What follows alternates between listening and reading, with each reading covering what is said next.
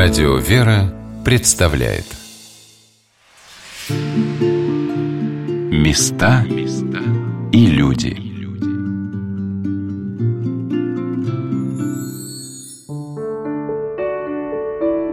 Если взглянуть на карту паломнических маршрутов, как небесным кружевом украсившую нашу землю, можно различить, что особенным узором она отметила очертания города Ельца – если в ваши жизненные планы входит желание узнать и почувствовать, что же такое русское благочестие, вам нужно приехать сюда, на берег реки Сосны, где 33 храма с самыми высокими колокольнями в России позволили святителю Тихону назвать этот город вторым Сионом.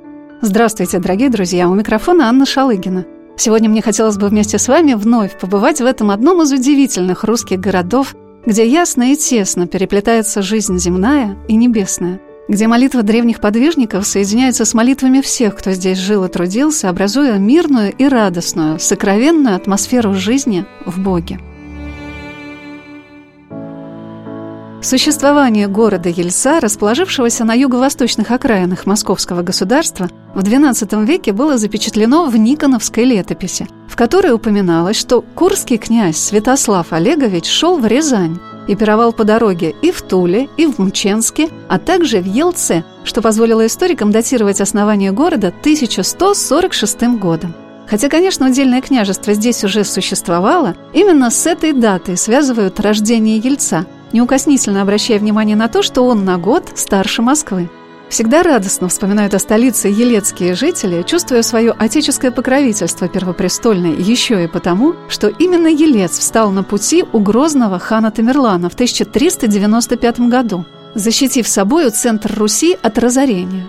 Все подробности елецкой истории начали раскрываться для нас на главной площади города, также называемой Красной, которая расположена на месте, где когда-то находилась древняя Елецкая крепость и где рядом с главным храмом города, Вознесенским кафедральным собором, была возведена часовня, построенная над захоронением дружины князя Федора, которая встала на защиту родной земли, не желая покориться грозному хану.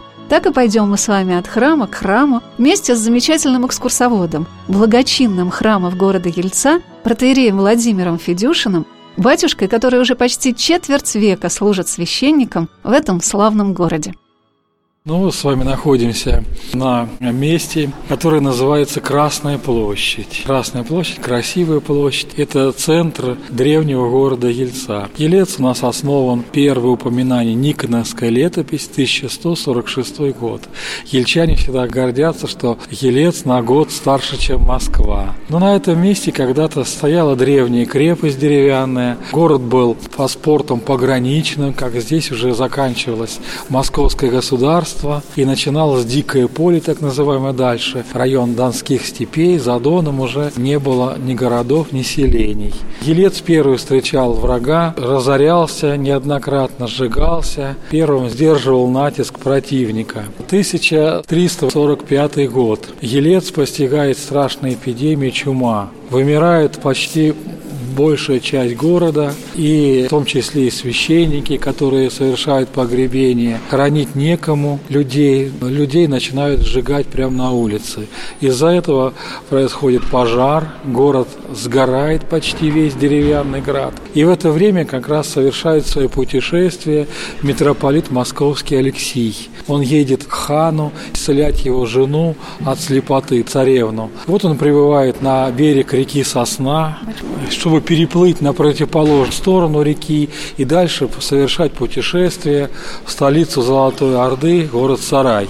На встречу выходят оставшиеся жители города Ельца и говорят, Владыка, благослови нам оставить это место, мы только строимся, отстраиваемся, нападают татары, сжигают город, пленяют наших жен, детей, или вот подстигают такие бедствия, эпидемии. Митрополит Алексей, стоя на берегу сосны, вернулся свой взор, повернул и увидел, что на высоком холме, на котором сейчас мы стоим, находится Вознесенский собор, вьется стайка голубей. И вот он благословляет вот именно именно на этом месте возрождать, строить град Елец, который, как сказал святитель, будет стоять до второго пришествия Христова. Благополучно прибыв он в Золотую Орду, исцеляет он ханшу от слепоты и возвращается с подарками, с наградами в Москву, чем самым избавлена была Русь на то время от разорения, от нашествия татар. Летопись города Ельца связана с событием, которое стало одним из центральных в истории средневековой Руси. Оно явило особое заступничество Божией Матери, которое не раз впоследствии сопровождало грозные вехи нападения на нашу страну и наземцев, и наверцев, когда Пресвятая Богородица вставала на защиту. В 1395 году при нашествии на Русь хана Тамерлана в Москву была принесена Владимирская икона Божией Матери, перед которой молился весь народ о помощи Царицы Небесной. И свершилось чудо. Тамерлану во сне явилась Пресвятая Дева, повелевавшая уйти из этого места – Тамерлан подступает к городу Ельцу. Перед ним небольшая крепость, город пограничный, и князь Федор Елецкий, конечно, не мог противостоять такой многотысячной армии, которая двигалась на Москву, чтобы огнем и мечом уничтожить Русь. Но это именно здесь, во сне Тамерлану является Божья Матерь, которая предограждает путь дальнейшим. И нам историки говорят, что по непонятным причинам Тамерлан оставляет пределы Ельца до Дона и возвращается уже во Свояси и больше никогда не совершает набеги на Русь. А в это время, когда ельчане молились Божьей Матери, просили о спасении, москвичи встречали Владимирскую икону Божьей Матери, и на этом месте теперь стоит Сретенский монастырь в городе Москве. Вот так Русь избежала тогда разорения от грозного хана Тамерлана. В честь этого события благодарные ельчане написали икону Божьей Матери, как видел ее Тамерлан во сне, как она являлась ему в видении жена блистательная, с множеством ангелов и с воинствами, святителями. И вот запечатлена на этой иконе Божьей Матери до сих пор находится в наших храмах, именуема она Елецкая. Последним храмом города Ельца, созданным в царской России, был храм, посвященный Елецкой Божьей Матери. Его строительство было завершено в 1918 году. Каждый год в День города именно от этого храма совершается крестный ход на гору, которая получила название Аргамач, тоже в связи с нашествием Тамерлана – 8 сентября, когда празднуется память иконы Владимирской Божьей Матери, 8 сентября, Андриан Наталья в этот же день. И в этот же день празднуется явление Божьей Матери Елецкой. Вот отсюда этого храма идет крестный ход в Вознесенскому собору и поднимается на гору, где шатыр Тамерлана стояли. Вот где именно Божья Мать явилась. То есть через весь город, на окраину города идет крестный ход. Там храм сейчас на этом месте находится. И там служится молебен праздник, владыка поздравляет, все духовенство, народ участвует. Это такой традиционный крестный ход 8 8 сентября. Именно по преданию там стоял шатер Тамерлана, и вот он спал, и вот увидел этот сон, когда Божья Мать соном свидетель явилась ему, как преграждая путь на Москву. И вот он отсюда разворачивает войска и уходит все же. Больше уже на Москву он и не двигает. А наши войска где стояли? А наши в город Елец, но он сжег его. Князь Федор Елецкий, он был пленен, в плен взят. Он ультиматум ему предложил, что вот в течение там которого-то определенного там часов, несколько часов на раздумье, если ты не сдаешь город, то я сжигаю всех и всех я уничтожаю, всех жителей. Но Федор крепко стоял, нет, мы не, не сдадимся. Оказалось сопротивление, хотя сопротивление это было, естественно, что не смогли противостоять такой армии. Он город сжег, Тамерлан, князя Федора пленил, пленников взял, кто-то разбежались в леса, люди какие-то смогли спрятаться. Кругом леса дремучие были, окружали город. Но дальше вот он, явление было ему во сне, дальше он не пошел. Но город разорил, город сжег, потом, конечно, опять все это отстраивался, и неоднократно отстраивался Елец.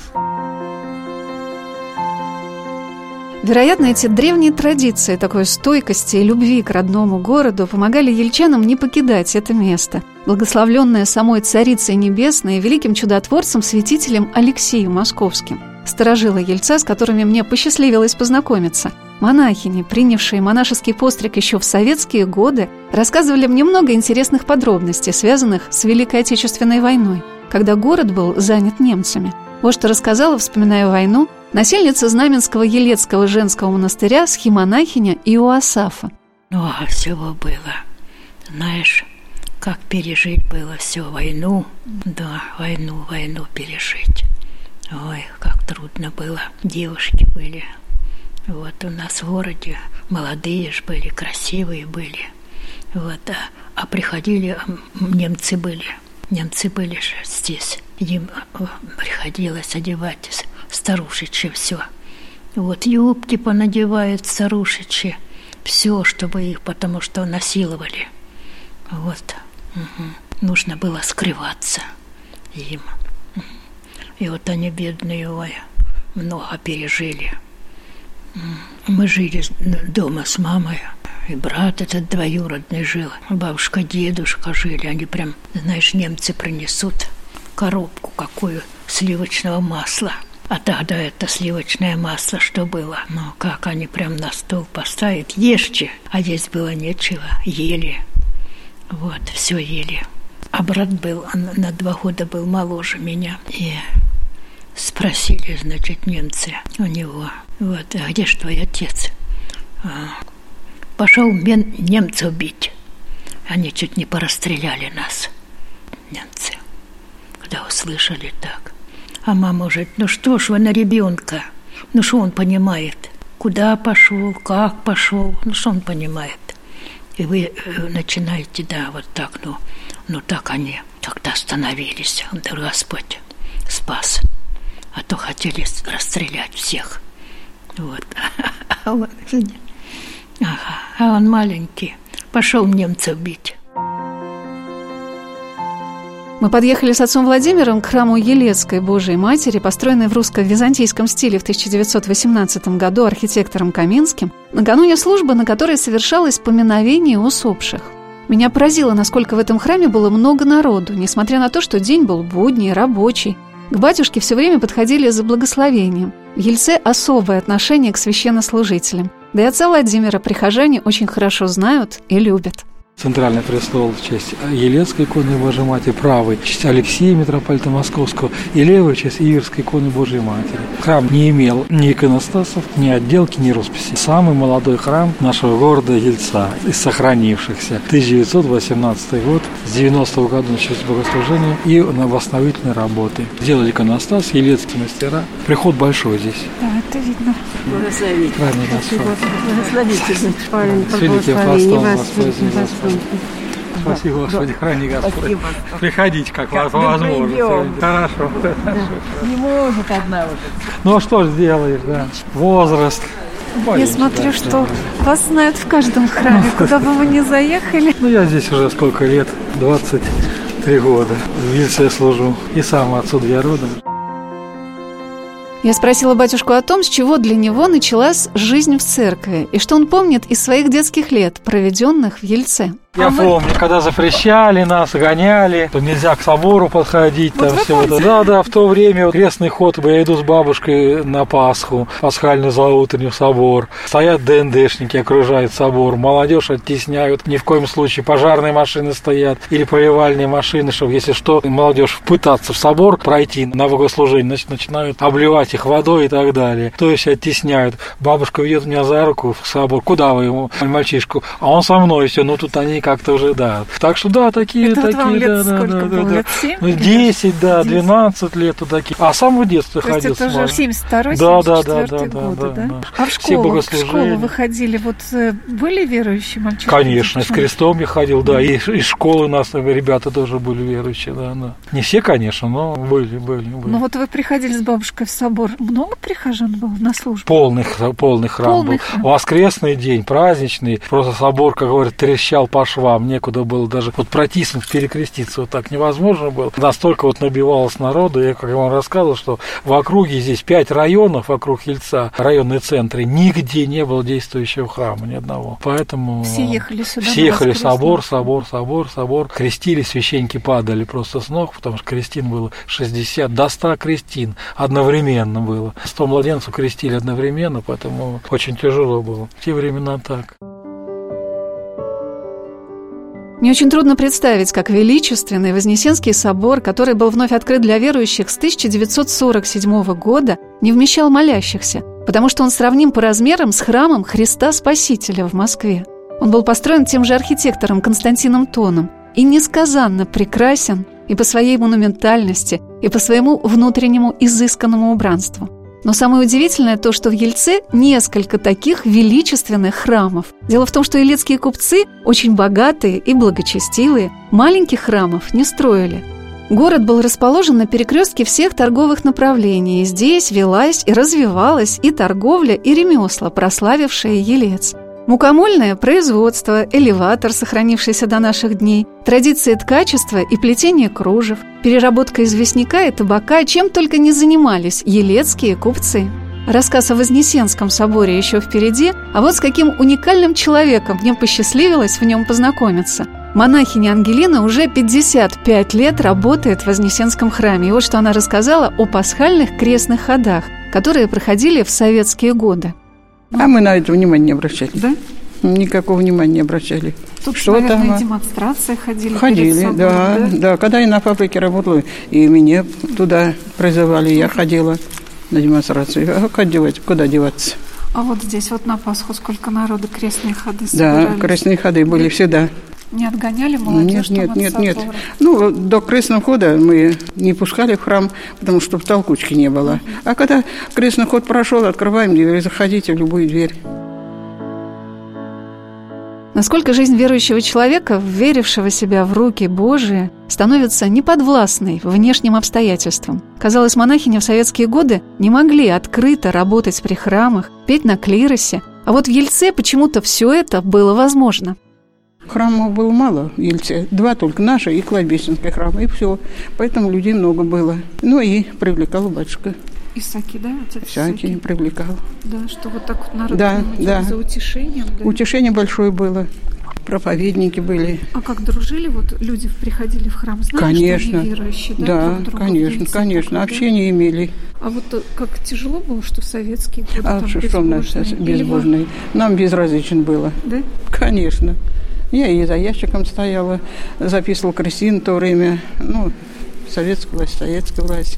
А мы все равно свою делали. Если- И все крестились. И потом. до сих пор делаете, да? А сейчас легче, вот как вы считаете, время? То, что вот все разрешили, а... А людей стало меньше. Да? Охладило сердца. А вот как и говорили, что запретный плод тяж- э, Сладок. То есть, когда запрещали, люди А вот когда дадут свободу, сами не будут ходить. Да. Вот и люди перестали ходить. Свободу дали. поменьше, да, стали Конечно, ходить? Конечно, конечно. Это уже не, как сказать, ну нет, сейчас старается молодежь, смотришь, молодежь появляется. Я вспомнила, как схи-монахиня Юасафа рассказывала, что они совсем не боялись ходить в советские годы в монашеской одежде, петь на клиросе, помогать батюшкам. На клиросе были мы. Там же служба каждый день. И на клиросе не было никого, потому что боялись идти. Боялись, что с работы выгонят. Все. А мы не побоялись. То думаю, да выгонят с работы, пусть выгоняют. Но ничего, и с работы не выгнали. Именно к этим людям, которые оказались достойными и способными вместить такой божественный подарок, и которым так это было нужно и важно, именно в город Елец был переведен священник с необычной судьбой, с возвышенным и любящим сердцем. Когда читаешь воспоминания об архимандрите Исаке Виноградове, понимаешь, что рядом с этими людьми был такой святой человек, который на их судьбе, на их душе оставил свой неизгладимый отсвет. Они помнят его проповеди, его молитвы, его жизнь скромного труженика и великого пастыря. Матушка Ангелина поделилась, что для нее было самым главным в служении отца Исаки. Ну, я с 63 года уже перешла сюда, с трикотажной фабрики, и с 63 года до сего времени здесь. Вот вы помните его, да, как Конечно. он служил? Да. А вот как вы думаете, что было главное в его служении? Что Молитва. люди- Молитва и проповедь.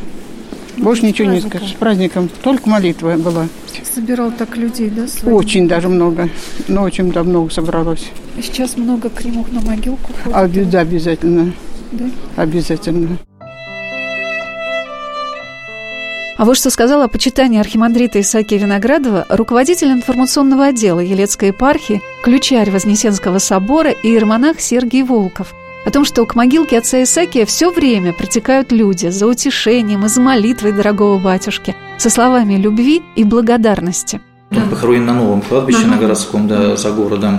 Там на его могиле постоянно кто-то есть, постоянно лежат цветы, какие-то продукты, кто-то приносит, да, вот там конфеты, бублики, что-то там постоянно, там кто-то есть. Тропинка туда всегда протоптана, смотря на какие снегопады, и стоят даже два указателя. Вот к могиле архимандрита Исаакия Виноградова. К нему приходят, просят помощи, также помолиться. То есть вот здесь уже как бы на местном уровне это прославление, как бы почитание, оно есть. Сегодня на «Волнах Радио Веры» мы рассказываем о городе Ельце, о его храмах и о его людях, И вот что удивительно, впечатление о том, что этот город совершенно уникальный в России, и живут в нем люди необыкновенные, прежде всего одаренные чувством живой веры в Бога, впитанные ими с рождения, возникает у каждого попадающего в Елец. Отец Сергий приехал несколько лет назад сюда по зову своего наставника, его преосвященства епископа Елецкого и Лебедянского Максима из Сибири, из Барнаула, и тоже отметил особое устроение елецких жителей.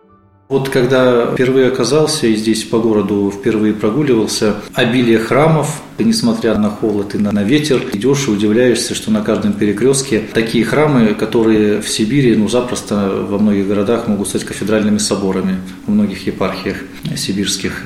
Вот это, конечно, перетянуло на себя все внимание, и, конечно же, Вознесенский собор.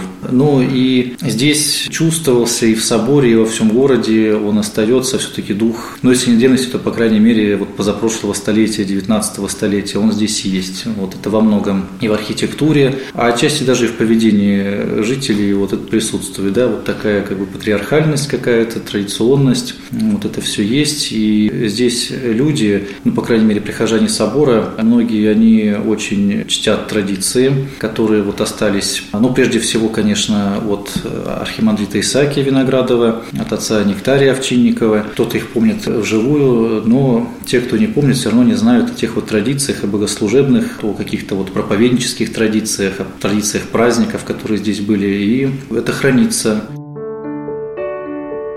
Отец Сергий привел примеры того, сколько горожан причащаются в храмах города на первой неделе Великого Поста. Здесь все-таки ну, такие вот масштабные такие вот цифры видим. В воскресный день стабильно причащается 50, 60, 70 детей только. Соответственно, родители с ними причащаются. Ну и вот на богослужении стоит в среднем 300-350 человек. Это очень значимо. Это для такого маленького города. Да, Конечно, для маленького города в том-то и дело. Традиция вот у многих людей, да, даже которые ну, не очень близки к церкви, приходить в течение поста и причащаться неоднократно. Поэтому вот стабильно каждую субботу, воскресенье причастников гораздо больше, чем в обычные, да, вне периода поста, субботние воскресные дни. Но опять же, прихожан знаешь, здесь приходят новые люди, ну, вот, которые так в течение поста появляются, и всегда тоже вот очень много э, народа на первой седмице Великого Поста, ну вот так тоже по такой примерной такой статистике, за субботу и воскресенье причастилась одна пятая часть города. Одна пятая часть да. города? Это невероятно. Если говорят, что 2% верующих в России, а это одна пятая часть города, это 20%? Это Елец. Это Елец. Да. Вот Елец молодец называется. Да. Впереди России всей. И это действительно невероятно. А меня удивили еще одни цифры. В 1939 году в Ельце проживало 51 тысяча жителей, а в Великую Отечественную войну погибло 9 тысяч ельчан. И это тоже почти одна пятая горожан. Когда мы с благочином Елецких храмов протеереем Владимиром Федюшиным проезжали по улицам Ельца, и батюшка показывал мне сохранившиеся храмы, купеческие дома, гимназии, музеи, он тоже сказал об этой удивительной статистике. А я спросила, какие, по его мнению, елецкие жители – ну, прямство такое вот, да, да, вот соблюдение старых таких традиций купеческих, они вот хранятся до сих пор в Ельце, хотя уже сколько поколений сменилось, а все равно ельчане очень любят свой город и дорожат ему все вот решительные такие. Вы видите, какие храмы, размеры? Каждый храм можно кафедральным собором сделать, по размеру какие все храмы у нас, а что от души строили, от души уже, конечно. Каждый купец старался вложиться, чтобы вот, а чем я хуже, чем другой, Петров там или кто-то еще еще, давай, я, а я лучше еще сделаю, еще больше храм построю. И вот они старались, и поэтому вот такие традиции, они все-таки сохранились. Как в советские времена пытались это все все-таки вытравливать это. Ивана не помнящее родства. Но все-таки здесь это как-то не сработало в Ельце, поэтому сохранились те традиции, все-таки сохранились, да. Кричать Пасху и крещение, и в храм Божий ходить, и все. Постами, вот пост идет народу много в храмах. Очень много да, народу, да, да. И в каждом храме также в каждом храме народу посещают народ и есть. То есть получается такой богомольный город. Ну, Надо да, приезжать да, да. Учиться россиянам. Мы ехали на машине с отцом Владимиром по городу, и он рассказывал мне о елецких достопримечательностях. храм, преображение Господня, без алтаря. Алтарь был сломан, но пока так и не восстановили. А вот сейчас мы пересекаем центральную улицу, называемую Торговая, улица Мира, Арбат Елецкий. Она пешеходная, вот вправо и влево. Вот это идет вот эта улица пешеходная Арбат. Елецкие купцы здесь, магазинчики были. Самая центральная такая торговая улица была. У нас двойные дублированные названия. Советская называют сейчас. До революции была Успенская, храм Успения Божьей Матери. А вот эта улица Льва Толстого или кладбищенская до революции, она упиралась в городское кладбище. Улицы узкие, как в Москве, в центре то же самое. Можно сказать, что до революции это был купеческий город? Да, город не только купеческий, но и здесь у нас жили и служили, и работали много и знаменитых гражданских людей, такие как лауреат Нобелевской премии Иван Алексеевич Бунин. Здесь он, вот сейчас мы будем проезжать, домик, где Ваня Бунин учился в Елецкой мужской гимназии классической и жил, снимали квартиру ее родителей у мещан ростовцевых. С левой стороны вот этот домик. Деревянный домик, комната сохранилась Вани Бунина, личные вещи передали из Парижа, привезли сюда его. Вот мы сейчас видим колокольню Успенского храма. Храм федерального значения устанавливается за счет Министерства культуры. Шестипрестольный храм, очень большой, красивый храм. Вот видите, сохранились множество купеческих домов, особняков, резных таких старых. Весь центр, старая застройка практически полностью сохранилась. Мы подъехали с батюшкой к храму, который не закрывался на протяжении всей своей истории. Только военные годы в нем находился склад оружия. И одно время в нем не совершались богослужения, потому что священника репрессировали. Это храм Казанской иконы Божьей Матери, расположенный на старинном городском кладбище. И пока мы подходили к храму, батюшка показывал мне могилы почитаемых жителей города Ельца. Здесь находится захоронение, но можно пройти, посмотреть. Кузьма Игнатьевич Студеникин, друг Тихона Задонского. Здесь батюшки лежат, наш знаменитый батюшка, отец Иоанн Преображенский, Борисов, который так славился в 18 веке он жил, славился он прозорливостью, очень почитаем был в Ельце священник. Похоронен был вот в монастыре. А затем уже, когда в 19 году монастырь был ликвидирован, захоронение перенесли на кладбище сюда, он сейчас здесь похоронен. К нему приезжают паломники, тоже помнят о нем. Богомольцы приходят на могилку, просят, песочек берут. Здесь также родители святителя Иннокентия Херсонского, канонизировано, причислено к лику святых его родителей. У него был отец священник, они служили в Успенском храме, где мы проезжали. А вот блаженный старец Козьма Игнатьевич Студеникин. Годы его жизни 1729-802 году он скончался. Друг сидит Тихон, так можно как сказать. Старше был он, ктитор Покровского храма был, богатый купец. Но когда он, овдовев, свое имение все раздал, продал, детям части отдал и ушел в храм. Он жил в колокольне Покровского храма, сейчас она разрушена, к сожалению. Там была келья у него. Здесь прах последний игумен Антоний. В Знаменском монастыре тоже погребена она здесь. Очень много монахинь погребено на этом кладбище. Священников очень много. В 1970 году кладбище было закрыто. Ельчане любят это место, посещают здесь, приходят на могилки, помнят, ухаживают. При храме работает такая, как называемая бригада, но бригада таких не молодых людей, а бригада у нас волонтеров каким 70, 65 и 80 лет. Вот эти волонтеры, наши бабушки, прихожанки, они вот ухаживают за вот этими могилками, за всеми брошенными, как можно сказать, за могилками батюшек, священников, за этими всеми могилками они ухаживают чистят, подкрашивают, содержат в порядке все это. Расстрельные священники, приезжает владык, владыка служит раз в год, а мы-то чаще служим по нехитке. Мы вошли внутрь храма, в котором сохранилось все, как было до революции. Иконы в древних киотах, росписи потолка на символ веры, богослужебные сосуды, книги. Все, по словам отца Владимира, сохранено, как в далекие времена. Родительская постовая, родительская суббота.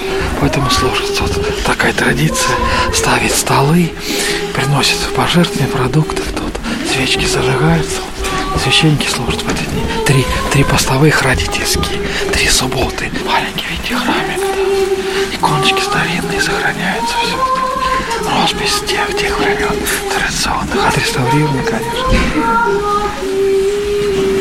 Казанская, древняя, очень древняя икона. С правой стороны, там, под сетью, Казанская икона Божьей Матери. Вот, с ней ходили крестным ходом до революции. Икона конца 17 17 века икона. Это казанская икона Божьей Матери. Действительно, когда попадаешь на богослужение в храмы города, происходит какое-то удивительное перемещение твоего сознания во времени. Как будто ты оказываешься в Ельце в XIX веке. Даже лица прихожан, какие-то другие, сосредоточенные, возвышенно строгие. Все стояли в храме со свечами, вытянувшись как по струнке. Отсутствовало ощущение будничности, суетливости. Все было как-то приподнято и возвышено. И таким контрастом звучал для меня рассказ отца Владимира о том, что Елецкий Троицкий мужской монастырь, расположенный непосредственно рядом с кладбищем, до сих пор не вернули православной церкви. Вот старые стены монастыря Троицкого, колокольня со шпилем. Пока до сих пор не перед нам еще монастырь. И что там Автоколонна, автоколонна. Такой монастырь. Вот видите, башня угловая, полуразрушенный, взорваны храмы все частично. А остался корпус братский. Три храма на территории взорваны. Один храм великомученика Пантелеймона, трапезный храм, сохранился. Но пока еще он не освобожден для богослужения. И корпус монашеский сохранился, братский корпус. Там живут коммунальные квартиры пока. Передана только колокольня. Вот постарались ее накрыть, восстановить, шпиль поставили нитертитаном покрыли. Но пока вот в таком состоянии, как монастырь, пока он не возрожден. И никак нам никак не возвращают монастырь. Автоколонна используется под стоянку, кузница, ритуальные услуги, сауна и все остальное. Передано вот такой колокольня. И вот видите, такой голубенький корпус, это братский корпус церкви великомученика Пантелеймона. Частично. Только пять квартир из этого корпуса. В храме жили, тоже квартиры были. И переселили администрацию у нас, чтобы в храме хотя бы уже не жили, не оскверняли алтарь и все. Но остальное все, все, все эти здания там, все это занимает различные учреждения, службы. Никак они противиться не хотят никак. Нет. Центр города очень удобно. И стоянка машин здесь доход приносит. Поэтому они никак не хотят с этой территории расстаться. Но надеемся все-таки, что со временем мы этот монастырь вернем. Места и люди.